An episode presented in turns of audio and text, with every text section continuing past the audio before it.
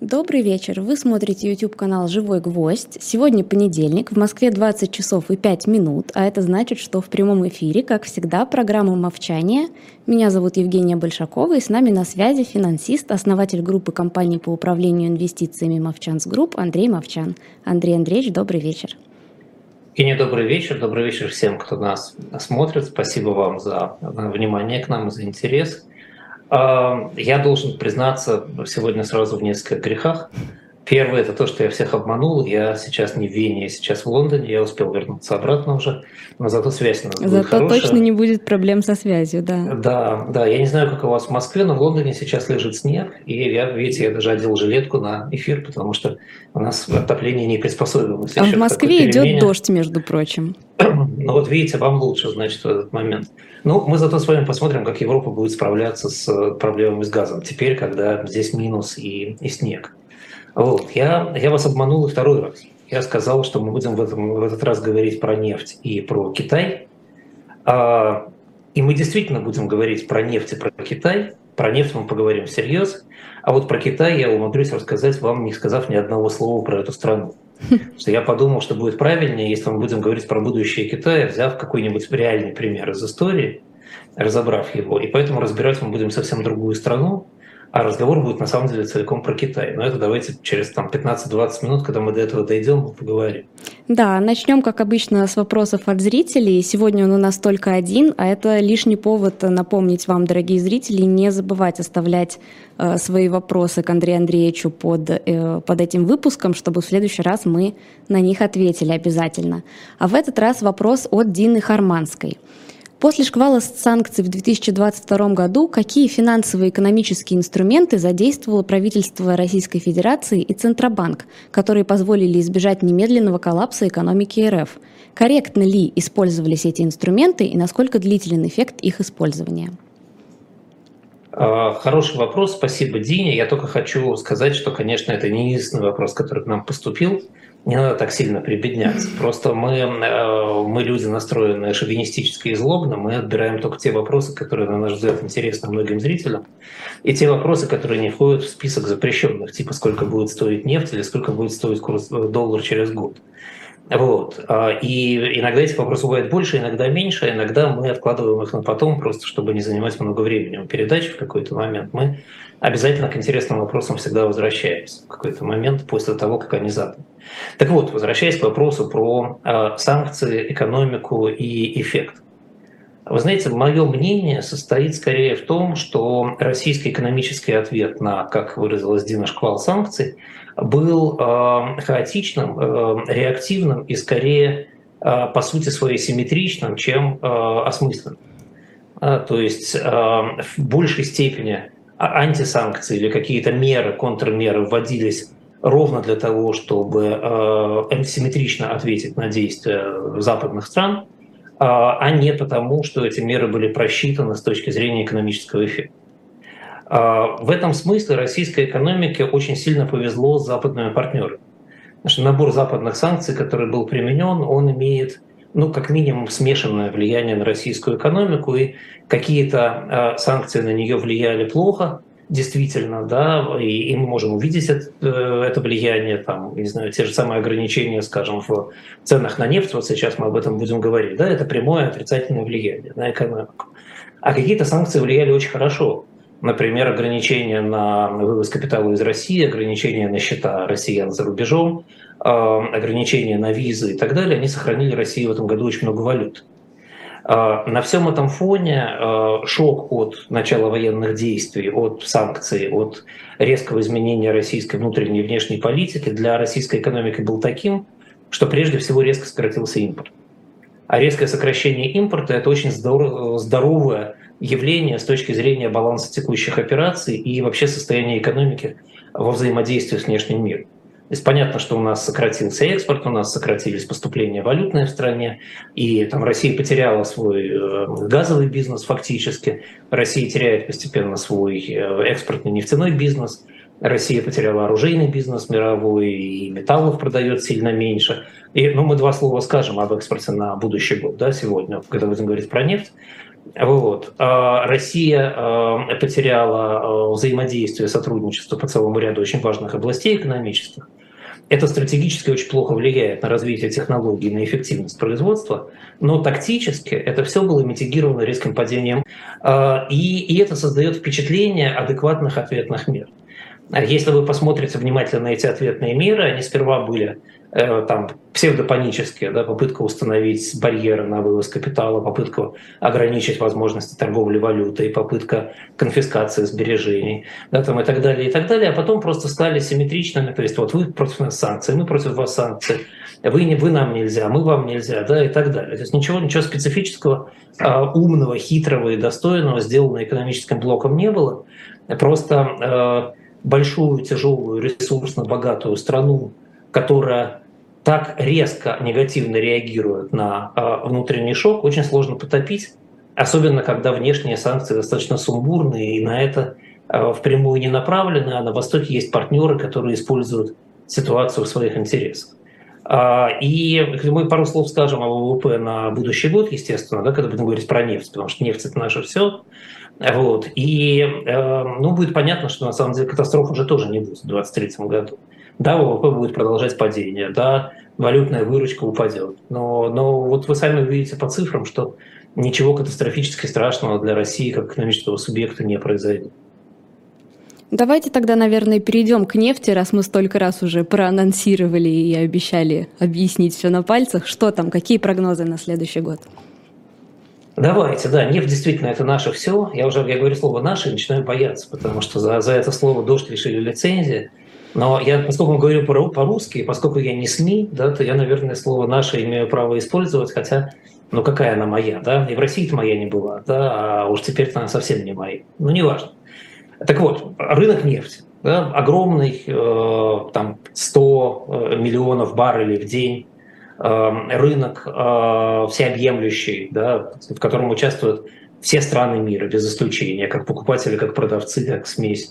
Рынок очень хорошо сбалансирован. Вообще этот рынок, он на любой дисбаланс реагирует прыжками цены в 2-3 раза, как мы все видели там на протяжении последних трех лет, например. Да, в какой-то момент э, расчетные, э, поставочные, извиняюсь, фьючерсы на американскую нефть стоили минус что-то, по-моему, 30 долларов за баррель, да, сказать, а сейчас они стоят там 70 долларов за баррель. Вот, пожалуйста, вам диапазон движения – Хотя, казалось бы, в общем, кроме пандемии особенно ничего не менялось.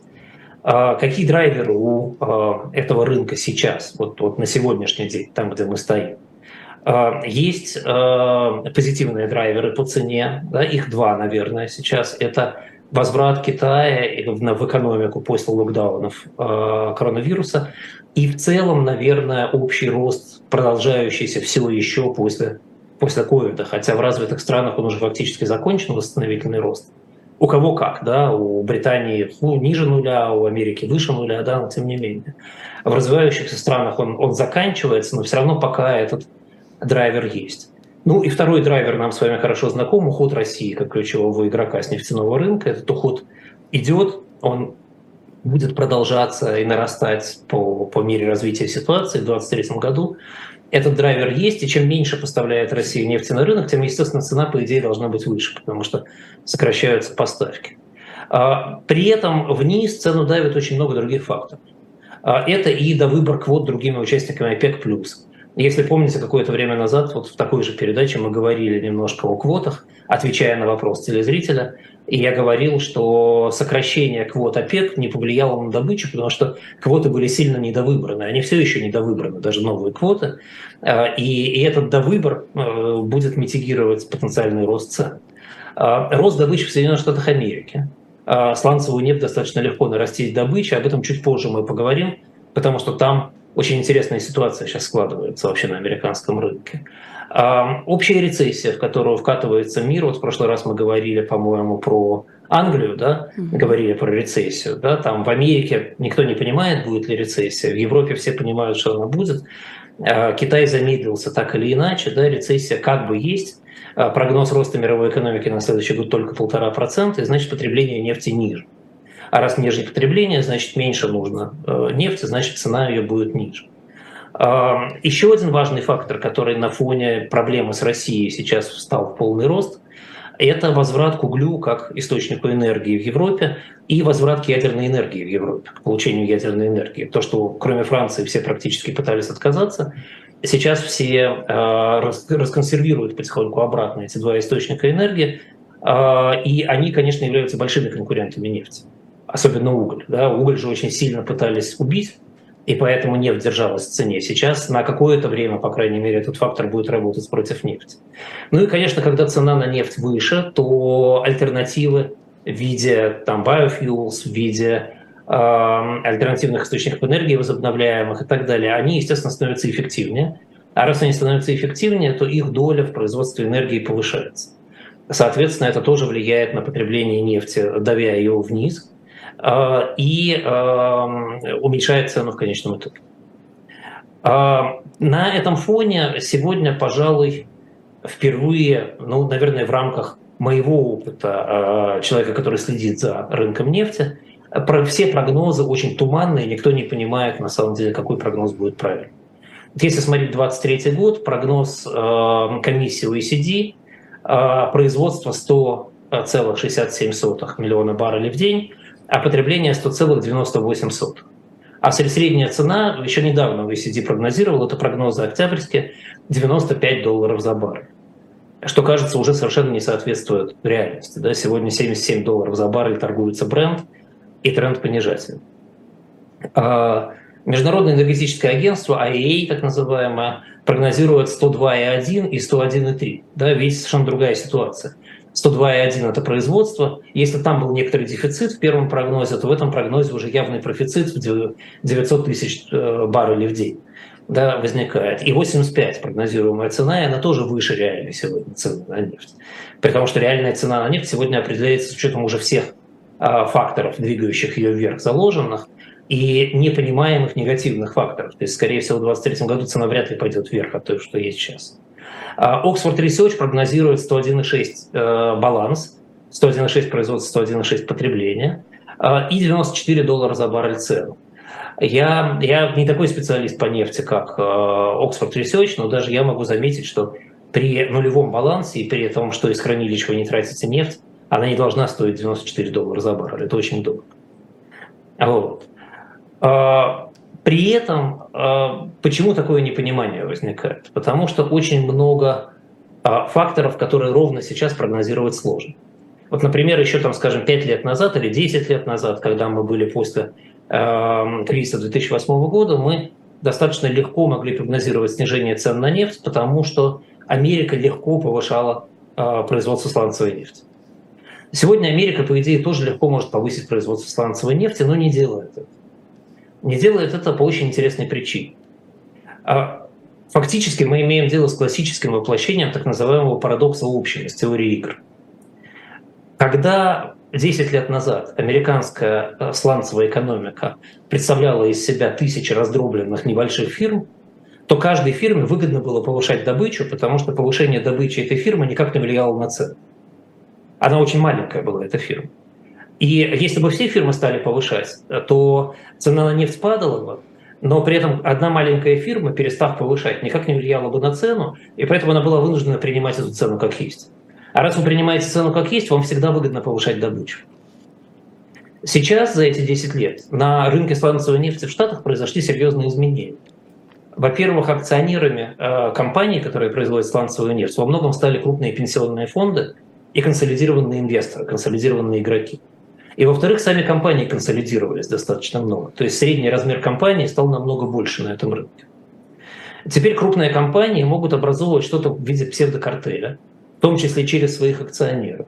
И они понимают, что если они резко повышают добычу, то цена на нефть падает. А если все они вместе эту добычу резко не повышают, цена на нефть не, растет, э, не падает, остается высокой. Если она остается высокой, то им, вообще говоря, выгодно, с учетом того, что для увеличения добычи нужно вложить много денег сегодня – да, им выгодно, вообще говоря, эти деньги не вкладывать. Они сохраняют акционерам деньги и получают высокую маржу на то, что они уже добывают. В противном случае они вложили бы сейчас инвестиции, а цена на нефть пошла бы вниз, и они фактически заработали бы низкомаржинальный доход на больших сегодня вложенных инвестициях. При сегодняшнем росте стоимости э, инвестиций за счет роста ставки центральных банков это просто невыгодное мероприятие. Поэтому, например, прогноз на добычу в Штатах в этом году был 12,6 миллиона баррелей. На самом деле добыто 12,3 будет, скорее всего. И в следующем году, скорее всего, разрыв с первоначальным прогнозом может достичь даже миллиона баррелей в сутки. А, и это надо учитывать, когда мы будем говорить про то, сколько нефть вообще будет стоить. Вернее, скажем так, когда мы будем говорить про то, что мы не знаем, сколько нефть будет стоить, это надо учитывать, потому что видите, какие сложные а, факторы второго порядка выходят на поверхность. А при этом второй крупный игрок, который меняет свой баланс производства на будущий год, это, конечно, Россия. По консенсусному прогнозу надо будет где-то 9 и 85-9,84 миллиона баррелей в день в следующем году против практически 11 миллионов, которые она добывала до этого. А, но а, нижняя граница добычи самими, а, самими русскими, да, самой России обозначается как 8,2 миллиона баррелей в день. То есть э, Россия обоснованно готовится к самым разным сценариям развития событий, в том числе к тому, что она не сможет разместить большие объемы нефти на рынке. Предполагается, что на экспорт пойдет 3,5 миллиона баррелей в день. Это где-то на 20% ниже, чем в 2022 году. А почему? Ну, причина понятна. Европейская эмбарго с 5 декабря, потолок цен э, 60 долларов за баррель, который э, не то чтобы работал сейчас впрямую, да, но он дает восточным партнерам России э, возможности для маневрирования с ценой. Да, что с ценой происходит? Э, дисконт Уралс, да, у России, грубо говоря, две, две нефти есть. Да, это Юралс, а, которая поставляется из э, Западной Сибири, из европейской части. А, и это восточно-сибирская нефть, которая в основном идет по нефтепроводу в Китай, а, и которая отдельно ценообразуется как бы от Юралс. Да, вот сказать, обычно имел дисконт порядка 6 долларов за баррель по отношению к Бренту. Летом он был уже 33-35 долларов, естественно, по понятным причинам. К уменьшился с 25 до 26, а сейчас дисконт вернулся опять на те же уровни, на которых он был. Сейчас э, стоит, э, давайте так, значит, на 5 декабря, на день эмбарго, Юрал стоил 57 долларов за баррель, чуть ниже 60. Сейчас, когда бренд стоит 77, Юрал стоит 43. А, а, а приморский ФОП на том конце России э, в какой-то момент стоил даже 40 долларов за баррель. И похоже, что эта цена расти не будет. А, все эти дисконты, они мало касаются трубопроводной нефти, которые идут по дружбе в Европу и по а, восточно-сибирскому э, нефтепроводу в Китай. А, там дисконт составляет всего где-то 7-10 долларов за баррель сейчас по поставкам. Но там поставки очень небольшие. С отказом Польши и Германии от э, покупки нефти в России дружба будет поставлять, ну дай бог, 0,75 миллиона баррелей. А так 0,5 скорее всего. Э, ВСТО, да, Восточно-Сибирский pipeline, поставляет максимум полтора миллиона баррелей в день, и это еще надо суметь заполнить и заказом, и, и поставкой в трубу. То есть там, может быть, это будет миллион, да, так сказать, баррелей в день в среднем. Вот. Ну, можем ориентироваться где-то на 2 миллиона баррелей по трубам. Ну и вот, значит, миллион восемьсот, миллион девятьсот водой э, по цене, там, скажем, 40 условно долларов за э, баррель. И в этом смысле ценовой потолок, конечно, совершенно декоративный, да, потому что понятно, что никаких 60 нет, и не будет никаких 60, все равно все будет дешевле. Вот. А, но а, и это, наверное, не так страшно с точки зрения российской выручки, но с точки зрения бюджета российского это уже нам кое-что должно сказать. Потому что в бюджете на 2023 год заложена цена 70 долларов за баррель.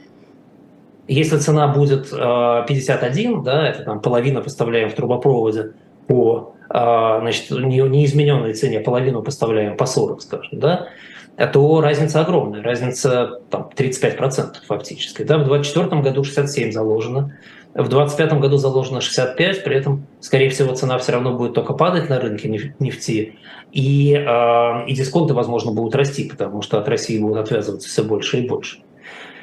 Так что, э, смотрите, если говорить про бюджет, если курс доллара брать как сейчас, 61, да, то э, при себестоимости нефти 2400, 2600, а на большом количестве месторождений выше, чем 3 500 в рублях за баррель, мы будем получать цену 3 300. С некоторыми месторождения надо закрывать, а с некоторых мы НДПИ не возьмем, потому что они практически на уровне себестоимости. Вот. Поэтому добыча, возможно, будет сокращаться и дальше. А если же а, выравнивать эту ситуацию курсом доллара, то нужно, чтобы доллар упал, вырос, в смысле, извините, рубль упал на 25-30%. А, это, ну, там под 80, да, он должен стать, а то и больше, да, за 80 должен стать к доллару. И это чревато инфляцией. То есть в России инфляция там, с 10-12 может подняться до 18-19. Ну и не то, чтобы это смертельно было, да, Россия жила при такой инфляции, но Просто я думаю, что тем, кто остается в России или кто имеет дело с Россией, надо понимать, что здесь в этой ситуации у правительства будет выбор либо, э, либо отпускать инфляцию, да, она тогда будет такой, либо доходы бюджета будут совсем маленькие. То есть плановый дефицит бюджета на будущий год 2-3% ВВП, это при 70 долларах за баррель. Да, а так э, там сколько добавится еще? Еще 2-3% дефицит бюджета. Да, это надо чем-то будет покрываться, так или иначе. Вот. То есть с точки зрения бюджета ситуация это очень неприятная, хотя, опять же, выживаемая. А, с точки зрения а, валютной выручки ситуация другая, она явно лучше, к счастью или к сожалению. А, выручка от нефти, скорее всего, будет в районе где-то 70-80, ну 70, давайте скажем так, миллиардов долларов в следующем году все равно. И вот если посмотреть на, скажем, 2021 года баланс экспорта, да, тогда был рекордный экспорт, 496 миллионов, э, миллиардов долларов был экспорт. Да, это было 110 нефть, 55 газ, 102 еще было нефтепродуктов, 51 э, миллиард продали металлов, 38 продукции химической промышленности, 32 миллиарда машины и оборудования, 17 древесины, 36 продовольствия, 10 миллиардов было оружие, ну и всякой всячины еще на 45 миллиардов по. Да, вот это был шикарный год для России.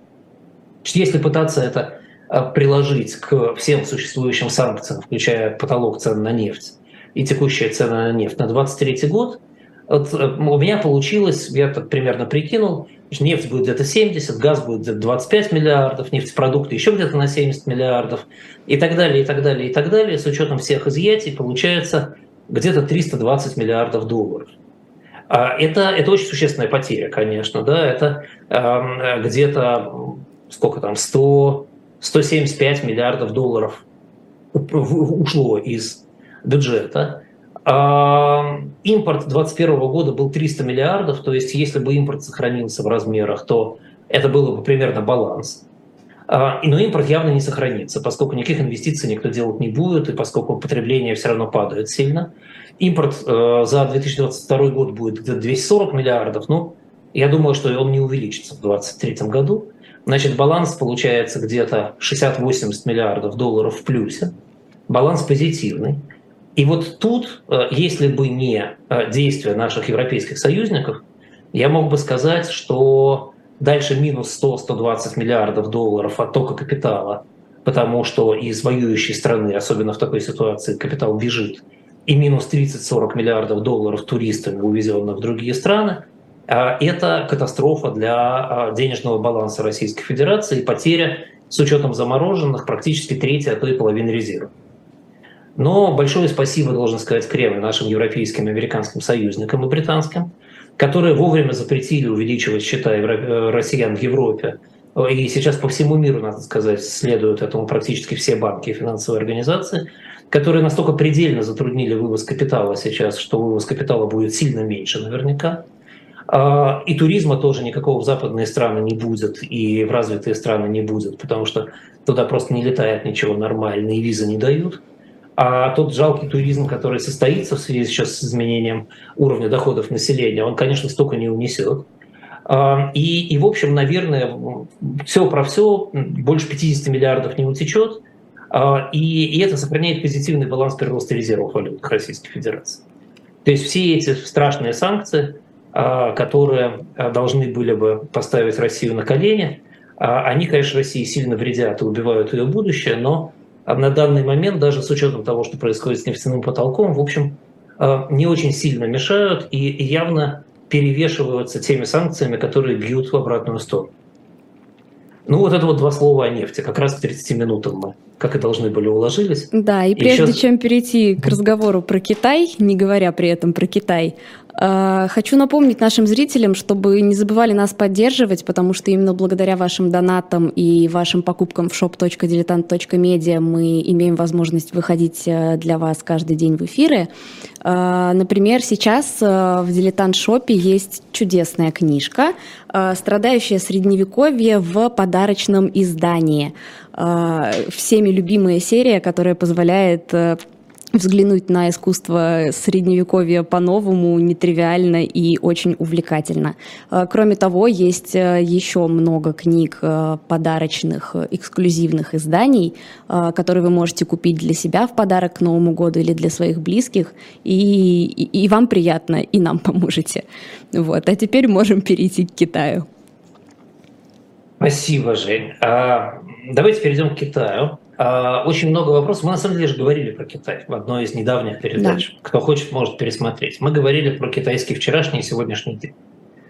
А, конечно, когда мы говорим про прогнозы, сейчас декабрь, мы говорим про прогнозы, говорим про будущее. Что будет с Китаем? Но просто смотреть на Китай и рассуждать про его будущее, ну, это, мне кажется, недостойно серьезного экономиста или финансиста. Это могут делать публицисты. А мне, как э, экономисту, интересно поискать модели – посмотреть, а, а как может быть, потому что так уже было с другой страной в таких обстоятельствах. И в поисках модели для Китая я на самом деле недалеко от Китая ушел. Мне стоило чуть-чуть сдвинуться по карте, я обнаружил страну, которая является великолепной, на мой взгляд, моделью для развития Китая. Страна – это Япония. А, поэтому мы с вами поговорим о Японии, а когда мы закончим про Японию, вместе с прогнозом того, что будет с Японией дальше, то мы очень легко с вами проведем параллель с Китаем и поговорим о том, что может быть с Китаем дальше. Это, это будет сделать просто и красиво. Разговор про Японию на самом деле длинный. А мы попробуем его сегодня завершить, но если что-то останется, мы точно перенесем на следующую передачу и начнем тогда следующую передачу с этого разговора. Угу. Начать я бы хотел с э, простой иллюстрации. В 1970 году э, на свете существовало э, две страны, совершенно одинаковым ВВП. Это Япония и Германия. Вернее, как вы понимаете, это была западная Германия в 70-м году. Их ВВП был 215 миллиардов долларов. Ну, маленький по нашим временам, но и доллар был другим в это время. Рядом с Японией находилась третья страна, которая не так давно получила независимость и образовалась. Только в 50-м году была Корейская война. А до, э, до 1947 года Корея вообще была частью Японии, кстати говоря. Да? А, так вот, этот ближайший сосед Японии, Южная Корея, имела ВВП всего в 9 миллиардов долларов, то есть в 24 раза меньше, чем Япония. И была одной из самых бедных стран мира. Есть, поскольку мы с вами обладаем машиной времени, мы можем сразу прыгнуть на 25 лет вперед, в 1995 год. В 1995 году Япония опережала Германию примерно в два с половиной раза по объему ВВП. Ее ВВП был 5,5 триллиона долларов США – а Германии был всего лишь 2,5 триллиона долларов. Южная Корея к этому времени добралась до полтриллиона долларов, она отставала от Японии в 10 раз, от Германии в 4,5 раза, но уже была не такой бедной страной, как видите.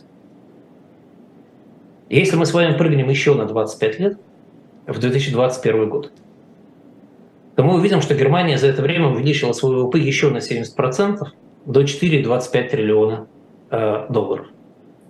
Южная Корея вырастила свой ВВП за это время в 3, в 3 с четвертью раза, до 1,8 триллиона долларов.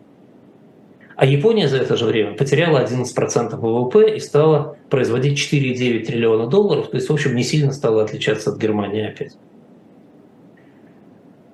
Первую половину называют японским экономическим чудом. Вторую половину называют японским синдромом. Японским синдромом пугают сейчас практически любую страну в мире, которая чего-то добилась. Из этих двух половинок состоит история Японии. Каждая сама по себе удивительная. И пока э, не разберешься, что там происходит, действительно кажется, что и то, и то, и то является чудом. Когда разберешься, оказывается, что оба процесса были абсолютно закономерными и естественными. Давайте поговорим о Японии наверное, еще стоит сказать э, несколько, несколько данных да, про японскую экономику с другой стороны. В 1995 году, например, Япония э, давала ВВП 44 тысячи долларов на человека в год. Это был третий результат в мире после Люксембурга и Швейцарии. Германия тогда была 32-й, а Южная Корея 34-й. Тоже, кстати, неплохо. 34 место у Южной Кореи уже было. А сейчас, в 2021 году, да, я не беру 22 потому что сейчас ну, еще нет данных последних, да, а в 2021 году Люксембург продолжал удерживать первое место. Кстати, тем, кто уехал из России, думает, где жить, вот вам тоже информация. Швейцария переместилась на третье, то есть тоже, в общем, находится э, наверху. И, кстати, второе место занимает Ирландия. К вопросу о том, кто куда уехал. А Германия, у нее 51 тысяча на человека долларов ВВП, она съехала аж на 18 место и пропустила вперед даже Израиль. У Израиля 15 место сейчас в мире. Кстати, туда, я знаю, тоже многие уехали. Я думаю, что это будет приятно вам слышать. Вот. А у Японии всего 34 тысячи долларов ВВП. Помните, было 44, угу. да? И она находится на 27 месте, а Южная Корея находится на 29 месте. И у нее 33 тысячи. То есть еще раз, да, за время моей жизни, а я не такой уж старый, Япония и Южная Корея из богатейшей страны мира и беднейшей страны мира превратились в две страны, у которых ВВП на человека практически одинаковый. Ну вот. Но начать я хочу совершенно не с этого. Я извиняюсь. Сегодня, когда прилетев из Вены, я решил, что наши разговоры должны быть такими несколько непростыми и непрямолинейными.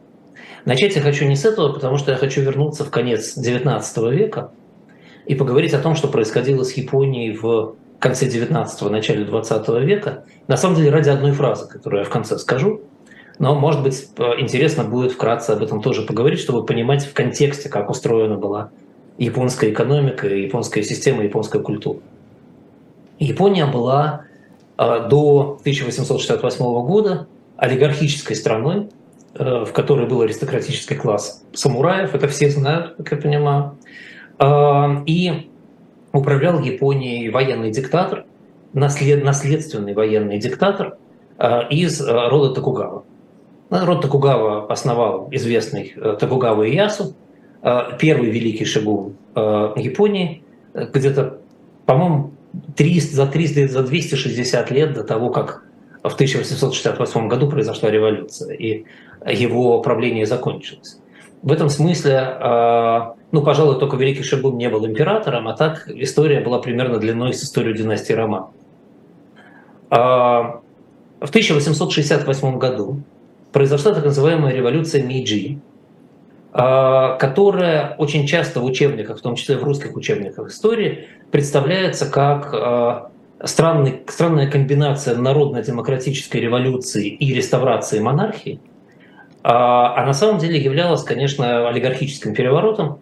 А, самураи южных провинций Японии восстали против господства клана Токугава, свергли клан Токугава, Заодно решили, а, поскольку они контролировали, это были промышленные южные районы, они контролировали капиталы в союзе с императорским двором, декоративным в этот момент абсолютно, решили устранить вообще сословные привилегии, и заменить их привилегиями новой формы, привилегиями меритократическими, капиталистическими фактически, введя что-то среднее между имущественным и политическим цензом. Япония после 1868 года – это олигархическая Япония, в которой класс олигархов представляют теперь не наследственные землевладельцы, а э, богатые, опять же, наследственные промышленники э, и политически правильная элита. А, Все это было обставлено демократическими декорациями, был создан парламент, парламент из двух палат. Верхняя палата, как палата лордов, да, она представляла из себя только представителей аристократии новой.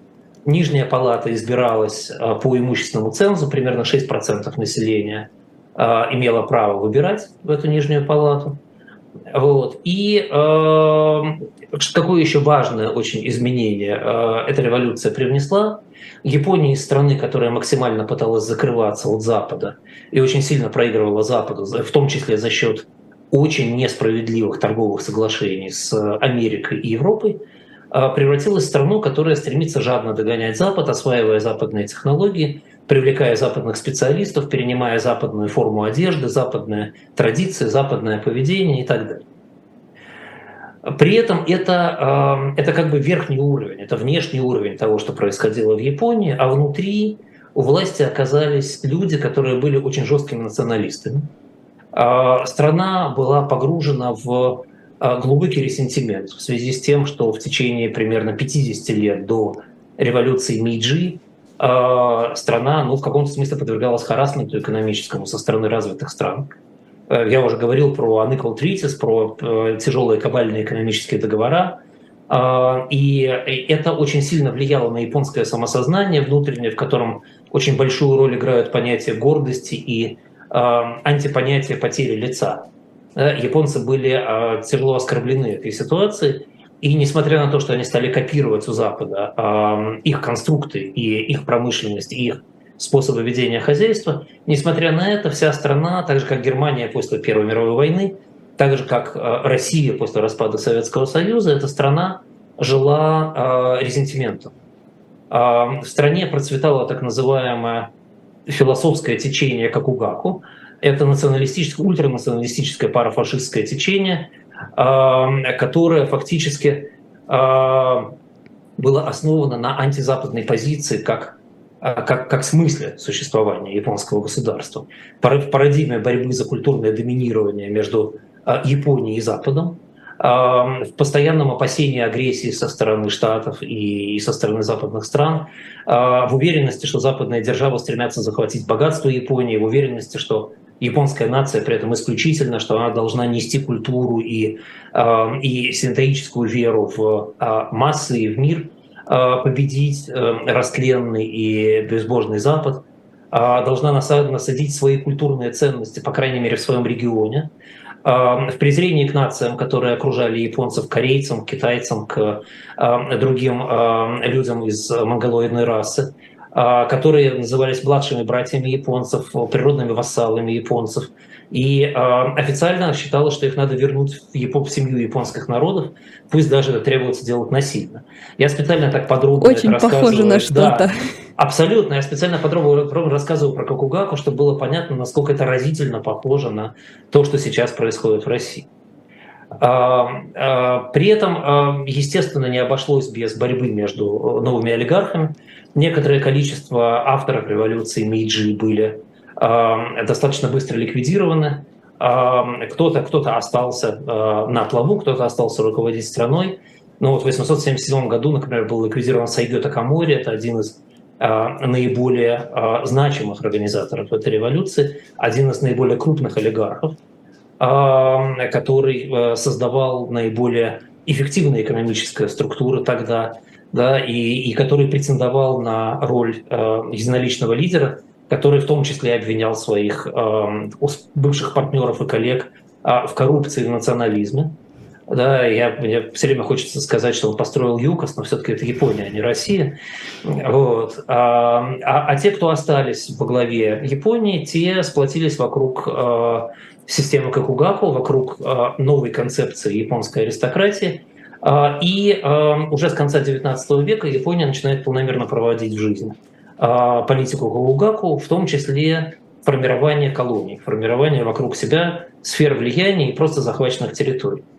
А, я думаю, что немногие знают, но первой колонией, которую Япония захватила, был Тайвань.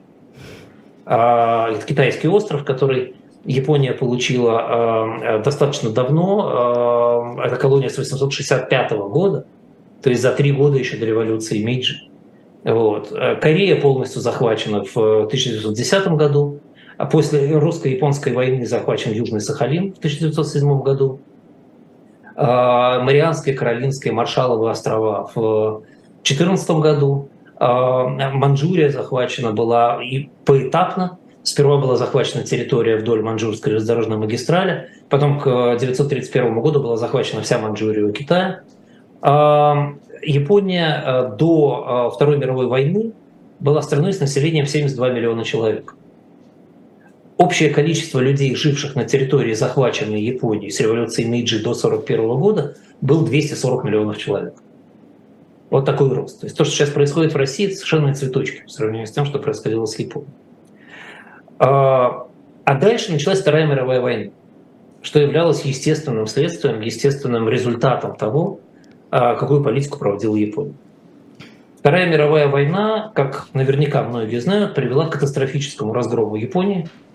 Япония потеряла около 6 миллионов мужчин призывного возраста убитыми.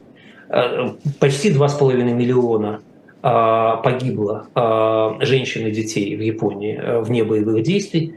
И примерно столько же, где-то 2,5 миллиона считают не родившимися, да, то есть снижение рождаемости за это время.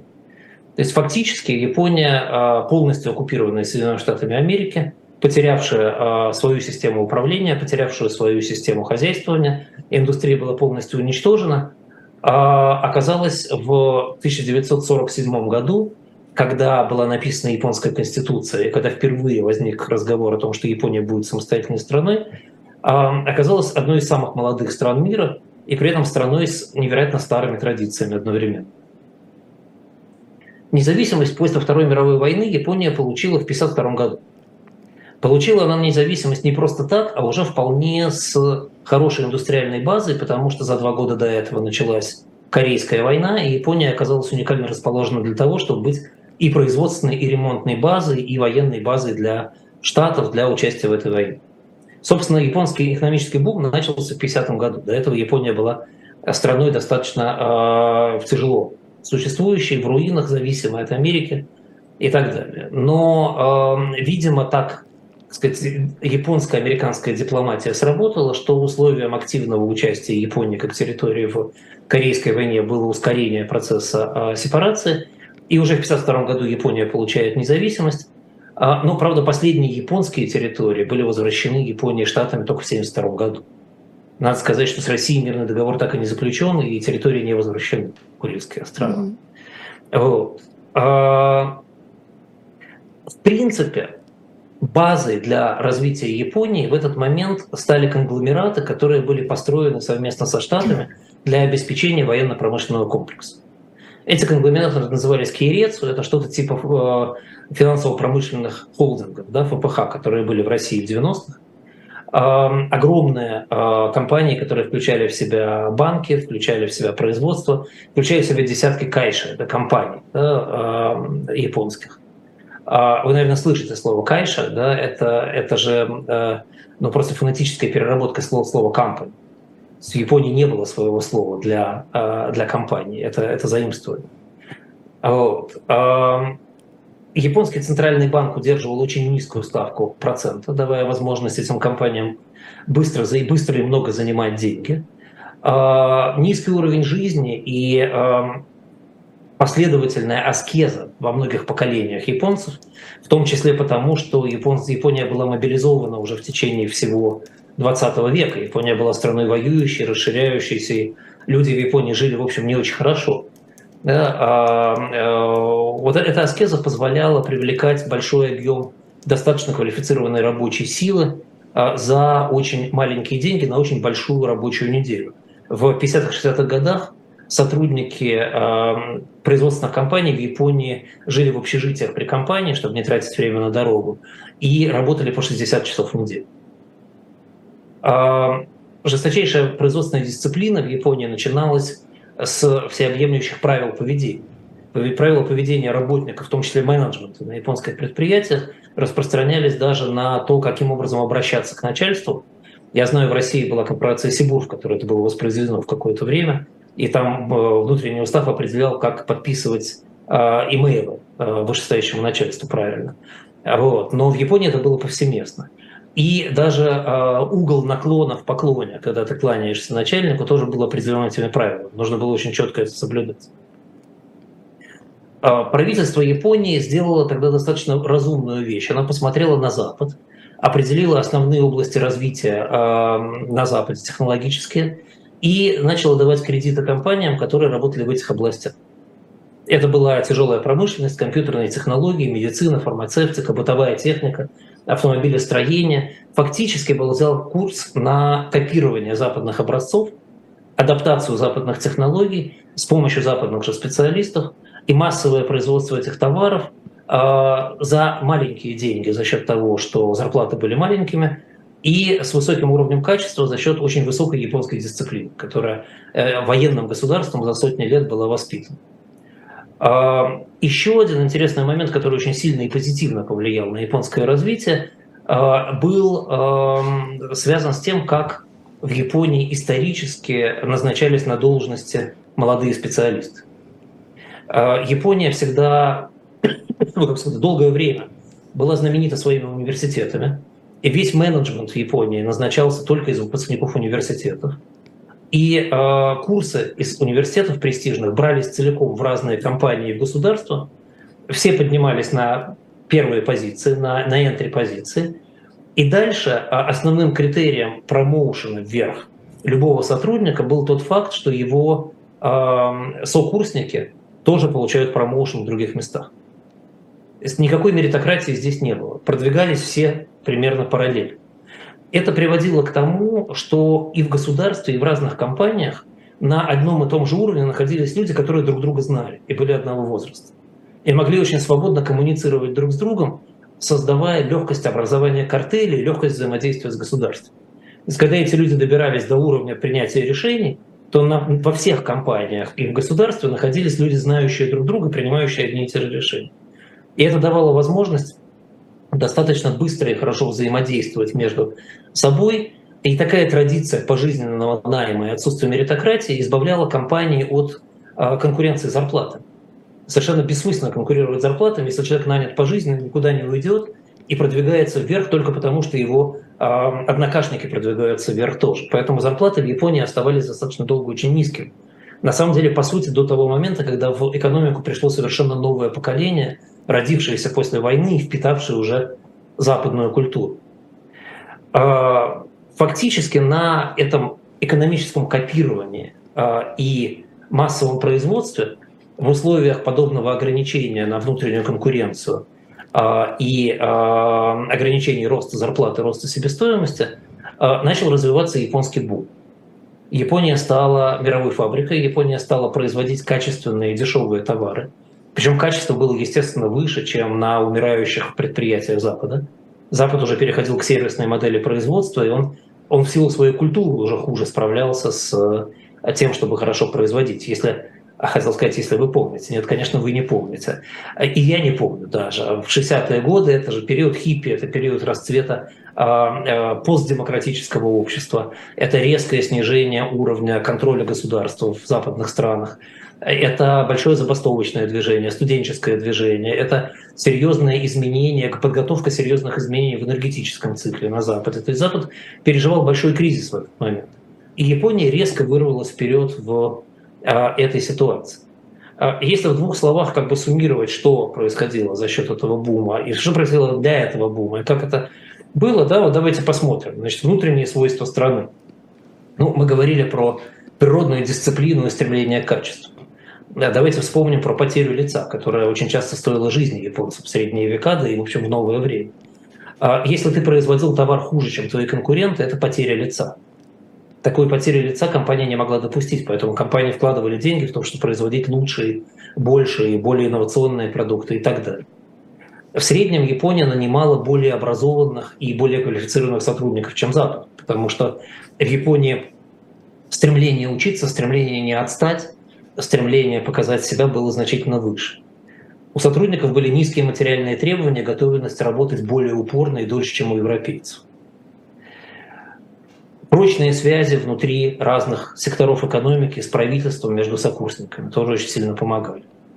При этом в Японии в те времена была достаточно высокая плотность населения. Это сейчас такие страны, как Израиль, скажем, догнали Японию по плотности. А тогда Япония была одной из самых густонаселенных стран фактически. А, и поскольку Япония очень сжата, и территория Японии мало пригодна для проживания, не знаю, если там вы были в Японии, вы представляете себе, да, что Япония это по центру горы, и только с двух сторон у берегов можно как-то более-менее жить. Вот. Э, это определяло некоторую легкость логистики, потому что вам не нужно очень далеко возить. Плюс у вас э, два океана с двух, ну как бы океан и море с двух сторон, и морская логистика дешевая, и вы очень легко можете отправлять товары морем, вам не нужно их далеко везти до портов, вам не нужно их перегружать и так далее. А, ну и, конечно, играл большую роль опыт построения военной экономики. И сперва до войны, а потом и с помощью американцев для Корейской войны.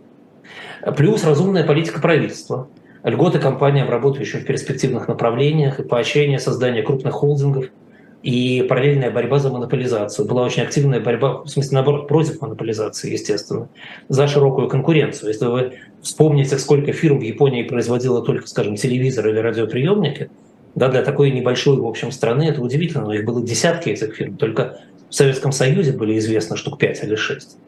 Вот. Плюс удержание низких процентных ставок и ставок и низкого курса иены тоже сильно помогало с э, экспортными возможностями.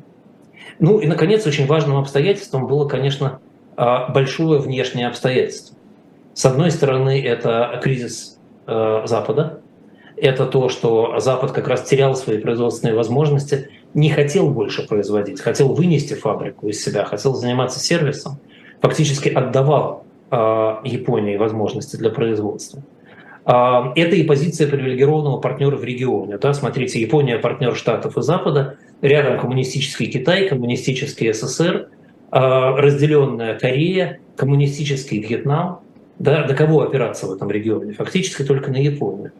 А, а при этом регион-то враждебный, но в нем 2 миллиарда жителей, и это огромный рынок сбыта тоже, до которого очень близко, туда довести очень легко, там очень легко построить логистику, очень легко построить продажи. А, и самое трудозатратное и самое грязное производство можно по цепочке вынести в Китай, что японцы и делают. Да, в Китае, в Корею, во Вьетнам, в Малайзию, где еще более низкая оплата труда и э, еще более низкие нормы экологии. А, и производить там. Ну и окруженность океаном, я уже сказал, это очень выгодная ситуация, когда вы можете а, через океан все транспортировать.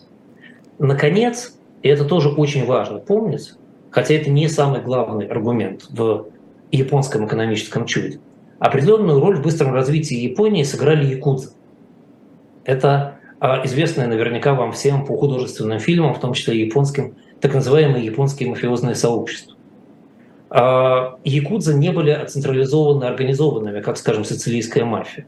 А, это было там, где-то 100-200 тысяч активных членов мафиозных групп и несколько сотен таких групп. Вообще якудза, интересно, якудза по-японски значит 893. А есть старая японская карточная игра, в которой 893 – это расклад, при котором ты все проиграл. Вот так вот 893 якудза называли еще во время до Мейджи Э, тех, кто организовывали карточные игры, таких бесполезных членов общества, да, там, игроков, людей, которые заняты фигней какой-то. И якудза в своем самоназвании подчеркивали как бы то, что они не являются членами общества, то, что они бесполезны. Но при этом, при этом вырастая из этих организаторов азартных игр, а, они превратились к 60-70-м годам прошлого века в крупнейший правый equity фонд Японии зарабатывая на проституции, наркотиках э, и контрабанде, будучи разрешенными в Японии, быть членом Якудза было разрешено в Японии до 2010 года, по-моему, я, я боюсь соврать с год. А нельзя было заниматься их деятельностью, а быть членом было можно. Вот такой странный закон. Значит, они уже с 50-х годов, годов активно вкладывали деньги внутрь Японии, в отличие от русской мафии, например, не, не вовне, а именно внутрь самой Японии. И э, только их прибыль от нелегальных бизнесов в год оценивалась примерно в 1% от ВВП. Вся она вкладывалась в бизнесе внутри Японии, создавая сети из десятков тысяч компаний. И э, боссы Якудза требовали от этих компаний, чтобы они были очень эффективными, естественно. Таким образом, такая негативная мотивация заставляла многие компании в Японии работать даже еще лучше, чем если бы они работали э, просто за свою прибыль. Вот это э, половина истории про Японию как я и обещал. Время наше заканчивается. И мне остается только сказать, что когда я буду говорить о том, что случилось потом и что привело к тяжелейшей стагнации японской экономики, я перечислю практически все те же вещи, все те же факторы. А, кроме одного. Про этот один фактор мы с вами поговорим в следующей передаче. Сейчас мы с вами, наверное, должны заканчивать. В следующий раз мы начнем с японской экономики. И уж раз так пошло такое дело, поговорим про Китай, естественно, и почему я заговорил про Японию, говоря о Китае, поговорим тогда и про Южную Корею, чтобы объяснить, как можно быть Японией и не стать Японией в полном смысле этого слова. Ну и дальше будем делать прогнозы на следующий год. Увидимся через неделю. Увидимся через неделю. Да, дорогие зрители, не забывайте подписываться на «Живой гвоздь», чтобы не пропустить в следующий понедельник э, продолжение интересного рассказа от Андрея Андреевича про Японию, Китай и все, что там рядом с ними находится. Не забывайте поддерживать «Живой гвоздь», если у вас есть такая возможность. А, а прямо сейчас, после нас, новая программа «Трифекты». А, никуда не уходите, смотрите, будет интересно. Всего доброго. Спасибо и всем всего доброго, удачи.